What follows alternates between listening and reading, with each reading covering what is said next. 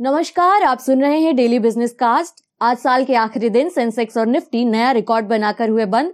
Nifty ने पहली बार पार किया चौदह हज़ार का लेवल इंट्राडे में निफ्टी ने टच किया चौदह हज़ार पच्चीस का लेवल कारोबार के अंत में तेरह हज़ार नौ सौ बयासी के लेवल पर की क्लोजिंग वहीं बीएससी सेंसेक्स ने इंट्राडे में सैतालीस के लेवल को टच किया और आखिर में सैतालीस के लेवल पर की क्लोजिंग बैंक और इन्फोसिस रहे टॉप कॉन्ट्रीब्यूटर बाज़ार के हाल पर बात करने के लिए आज हमारे साथ मौजूद होंगे मार्केट एक्सपर्ट नितिन केडिया जी। उनसे करेंगे बात, लेकिन उससे पहले कुछ अन्य कारोबारी खबरों का अपडेट। रिलायंस जियो ने एक जनवरी से सभी घरेलू कॉल्स को फ्री करने का ऐलान किया है। कंपनी ने कहा है कि ट्राई देश भर में बिल एंड कीप लागू कर रही है, जिससे सभी घरेलू कॉल्स के लिए इंटरकनेक्ट यूसेज चार्जेस खत्म हो जाएँगे और उपभोक्ता सभी नेटवर्क पर फ्री कॉलिंग कर सकेंगे। भारत में 2 जनवरी से कोरोना वैक्सीन के लिए ड्राई रन की होगी शुरुआत। वैक्सीन को मंजूरी मिलने के बाद मेगा ड्राई को आसानी से पूरा किया जा सके, इसलिए देश भर में ड्राई रन करवा रही है सरकार। सरकार ने जनवरी से मार्च तिमाही के लिए पीपीएफ और एनएससी जैसी छोटी सेविंग्स स्कीम्स पर ब्याज दरों में कोई बदलाव नहीं करने का फैसला किया है। पीपीएफ पर सात दशमलव एक प्रतिशत और एनएससी के लिए छह दशमलव आठ प्रतिशत मिलेगा सालाना ब्याज दर। और आइए अब चलते हैं शेयर बाज़ार की ओर। नितिन जी बहुत बहुत स्वागत है आपका।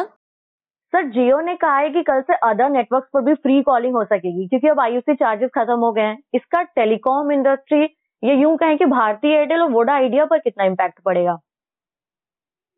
मैडम आजकल ना बॉलीवुड में पिछले चार साल से ट्रेंड चल रहा है जिसको हम बोलते हैं पार्ट वन पार्ट टू और लॉकडाउन में जिस तरीके से वेब सीरीज़ का सीज़न आया तो वेब सीरीज़ में भी ये पार्ट वन पार्ट टू का दौर चल पड़ा। उसी तरह हम ये कह सकते हैं कि this is the return of the pre call era which has come back after period of I think one year और एट मंथ तो ये ऑलरेडी पहले था पहले और uh, मतलब जिस समय ये जियो uh, ने शुरू किया उसके बाद अभी आप देखेंगे तो कोई तो बहुत ज़्यादा शेयर प्राइजेस के ऊपर भारतीय एयरटेल के और वोडाफोन uh, आइडिया के इम्पैक्ट नहीं आया। और मैं देख रहा था कि ऑलरेडी ये न्यूज़ फैक्टर इन है वैल्यूएशन के ऊपर क्योंकि जब ये न्यूज़ आई उसके बाद एक सडन इम्पैक्ट दिखा था भारतीय पे। कि भारतीय जो है वो 515 से 507 508 तक आया। पर ऐसा कोई बहुत बड़े वॉल्यूम्स के साथ सेलिंग आई हो या एफेंडो में एक शॉर्ट की पोजीशन बनी हो ऐसा बिल्कुल भी देखने को नहीं मिला। और मुझे लगता है ये बहुत पहले ये जो न्यूज़ है ये फैक्टर हो चुकी थी। तो इसके कम का उतना बड़ा इम्पैक्ट देखने को नहीं मिलेगा।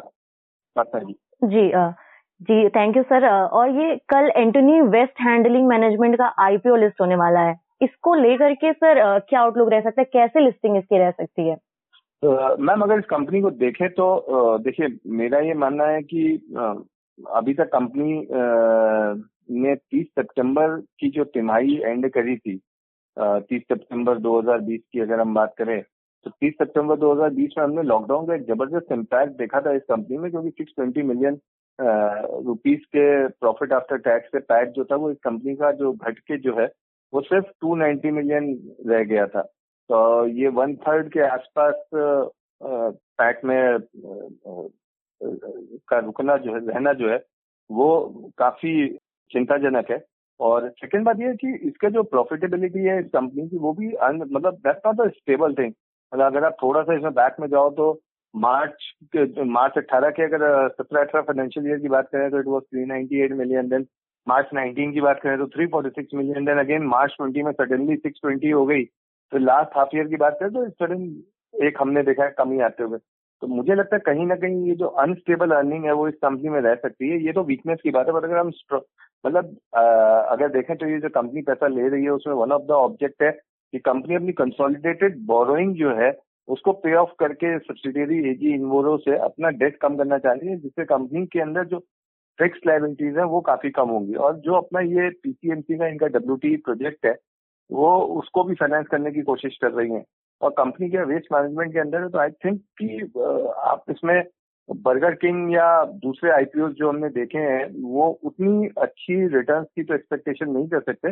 बट हाँ ठीक ठाक ये हो सकता है कि चार परसेंट या पाँच परसेंट के आसपास आपको इसमें रिटर्न देखने को मिल जाए but I am not very optimistic on this I Upasana ji. जी आ, सर ये तो एंटोनी वेस्ट हैंडलिंग मैनेजमेंट की स्पेसिफिक बात कर ली हमने लेकिन पिछला साल अगर देखेंगे जो साल इस बार बीत रहा है इसमें आईपीओ के लिए काफ़ी बम्पर रहा है ये साल।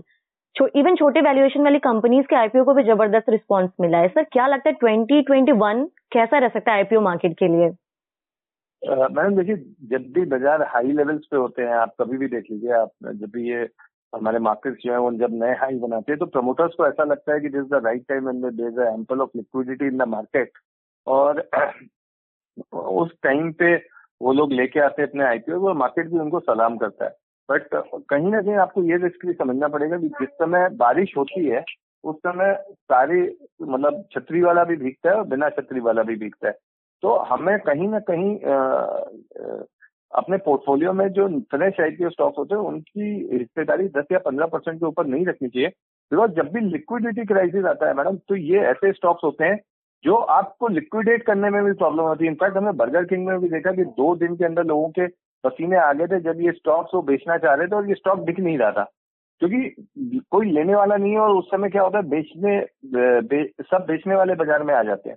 तो आपको अपने टोटल पोर्टफोलियो का 10 से 15 परसेंट रखना चाहिए और अगर कोई भी आईपीओ आपको अच्छे रिटर्न देता है तो आपको 70 75 परसेंट उसी समय लिक्विडेट कर देना चाहिए ओपनिंग के टाइम से पार्टनर जी। सर ये तो काफ़ी अच्छी एडवाइस दी आपने। सर एफ़ एंड ओ में भी तीन नए स्टॉक शामिल हो रहे हैं कल और 2021 में जनवरी की पहली सीरीज़ भी शुरू हो रही है। इसके लिए क्या एडवाइस रहेगी सर आपकी? मैम अगर जनवरी की ओवरऑल बात करें तो मुझे लगता है कि जिस तरीके से आज मदरसन सूमी में हमने प्राइस के साथ ओपन इंटरेस्ट को गेन होते हुए देखा है तो मुझे लगता है कि Motherson Sumi National Aluminium Jubilant Food में आज अभी न्यूज़ आई है बारबीक्यू का कुछ स्टेक का तो और स्टील अथॉरिटी ऑफ़ इंडिया ये मुझे चार स्टॉक्स लग रहे हैं जो आ, अगली सीरीज़ में बहुत अच्छा परफॉर्म कर सकते हैं। और आपको याद ही होगा कि आ, तीन दिन पहले मैंने चार दिन पहले बोला था तेरह आठ सौ पचास अगर निफ्टी क्रॉस करती है तो हम पंद्रह जनवरी या बीस जनवरी के पहले चौदह हज़ार सात सौ का लेवल देखेंगे तो आई फील कि नेक्स्ट एक्सपायरी चौदह हज़ार सात सौ का लेवल जो है, वो लगना चाहिए हमारा निफ्टी के अंदर। Bank Nifty I am little bit cautious because जिस तरीके से निफ्टी आज देखने को चल देखने में मिली, वो उत्साह हमें बैंक निफ्टी में देखने को नहीं मिला। तो I feel this month is going to be more of a Nifty then bank Nifty और उसके अलावा अगर स्टॉक बेसिस पे तो then we have a National Aluminium Motherson Sumi Jubilant Food and Steel Authority of India ji sir ये तो 2021 के लिए तैयारी हो गई हमारी। सर एक बार पीछे मुड़कर के 2020 को भी देखना ज़रूरी बनता है क्योंकि काफ़ी उतार चढ़ाव भरा साल रहा ये। सर एक बार एक रैपअप राउंड अगर हम करें तो ओवरऑल शेयर मार्केट के लिए कैसा रहा ये साल? वर्धन जी ये साल काफ़ी उतार चढ़ाव भरा नहीं रहा ये साल सिर्फ़ और सिर्फ़ उतार चढ़ाव भरा रहा। इस साल हमने उतार चढ़ाव के अलावा कुछ और नहीं देखा। और ऑन अ राइटर साइड मैं आपको बताना चाहूँगा कि when Nifty was at thirteen thousand we use to say कि अब दस हज़ार देखने को मिलेगा या नहीं मिलेगा, पता नहीं। और लॉकडाउन के बाद जब निफ्टी साढ़े सात हज़ार आई, तब भी हमें एक बार ऐसा लगा कि अब दस हज़ार का लेवल देखने को मिलेगा या नहीं मिलेगा, पता नहीं। बट ये साल ऐसा था जो अनएक्सपेक्टेड था। हम बहुत ज़्यादा पेसिमिस्टिक हो गए थे। उस पेसिमिज्म में हमने एक एक्सट्रीम लेवल्स आते हुए देखे सेवन थाउज़ेंड फाइव हंड्रेड के।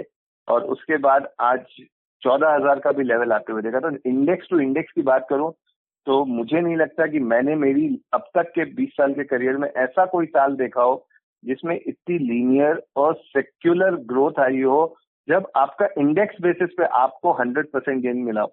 आप सोचिए, तीन महीने पहले किसी ने अगर सिर्फ़ निफ्टी ईटीएफ में पैसा लगाया था जिस समय निफ्टी साढ़े सात हज़ार थी, आपने उस समय सिर्फ़ निफ्टी ईटीएफ में अगर दस लाख रुपया लगाया था तो आज वो निफ्टी ईटीएफ का पैसा दस लाख का, बीस लाख है, जो कि इंडेक्स ईटीएफ में कभी इतने बड़े गेन नहीं आते। तो ये साल रहा जिसमें बियर्स ने भी बहुत अच्छी कमाई करी और बुल्स ने भी बहुत अच्छी कमाई करी। बियर्स ने भी बड़ा नुकसान किया बुल्स ने भी अच्छा नुकसान किया। पर स्टॉक मार्केट का जो डेफिनेशन है या जिसको हम बोलते हैं, एक बेसिक या फंडामेंटल रूल है कि डिसिप्लिन और पेशेंस हमेशा जीतता है। तो जो इन्वेस्टर डिसिप्लिन के साथ डटे रहे और सिस्टमैटिक लेवल पे बाइंग करते रहे वो इन्वेस्टर्स आज की डेट में 2021 का स्वागत बड़े ज़ोर शोर से कर रहे हैं। उपासना जी। जी सर आ, सर क्या अगले साल मार्केट में करेक्शन देखने को मिलेगा या फिर मार्केट सिर्फ़ रिकॉर्ड बनाने के मूड में ही लग रहा है? देखिए पता नहीं मार्केट्स में जो करेक्शन होते हैं they are all they all are the part of the market अगर मार्केट में करेक्शन नहीं होगा तो अपसाइड भी नहीं होगा। तो will have next year maybe fifteen thousand fifteen thousand five hundred के लेवल्स हमें देखने को मिलेंगे, क्योंकि मतलब अगर मैं अर्निंग्स की बात करूँ तो अगर मैं फाइनेंशियल ईयर ट्वेंटी थ्री की बात करूँ तो ट्वेंटी थ्री फाइनेंशियल ईयर तक अगर मुझे बीस बीस परसेंट की ईपीएस में ग्रोथ मिलती है निफ्टी स्टॉक्स के अंदर केवल तो जो आज निफ्टी की ईपीएस सेवेंटी फाइव की है, वो उस समय कुछ फाइव हंड्रेड के आसपास तक पहुँच सकती है फाइव फिफ्टी तक। तो अगर फाइव फिफ्टी की ईपीएस पे हम कैलकुलेट करते हैं तो थर्टी की भी हम अगर प्राइस अर्निंग रेशियो लेते हैं तो आई थिंक साढ़े पंद्रह हज़ार और सोलह हज़ार के निफ्टी के लेवल्स जो है मुझे लगता है कि नेक्स्ट ईयर में हमें देखने को आ, मिल जाएँगे। उपासना जी। जी सर बहुत बहुत धन्यवाद नितिन जी। आप आज इस पूरे साल के लिए पूरे हमारे श्रोताओं को जानकारी देने के लिए कैसा रहा ये मार्केट और आज के लिए और इवन कल के लिए भी हमारे श्रोताओं को एडवाइस देने के लिए। सर आपको और हमारे पूरी टीम की तरफ़ से आपको नव वर्ष की बहुत ढेर सारी शुभकामनाएँ हमारी तरफ़ से भी हमारे सभी श्रोताओं को और आपकी पूरी टीम को नव वर्ष की हार्दिक शुभकामनाएँ। तो ये था आज का डेली बिज़नेस कास्ट जिसे आप सुन रहे थे अपनी साथी उपासना वर्मा के साथ। बने रहिए हमारे साथ नव भारत गोल्ड पर। धन्यवाद।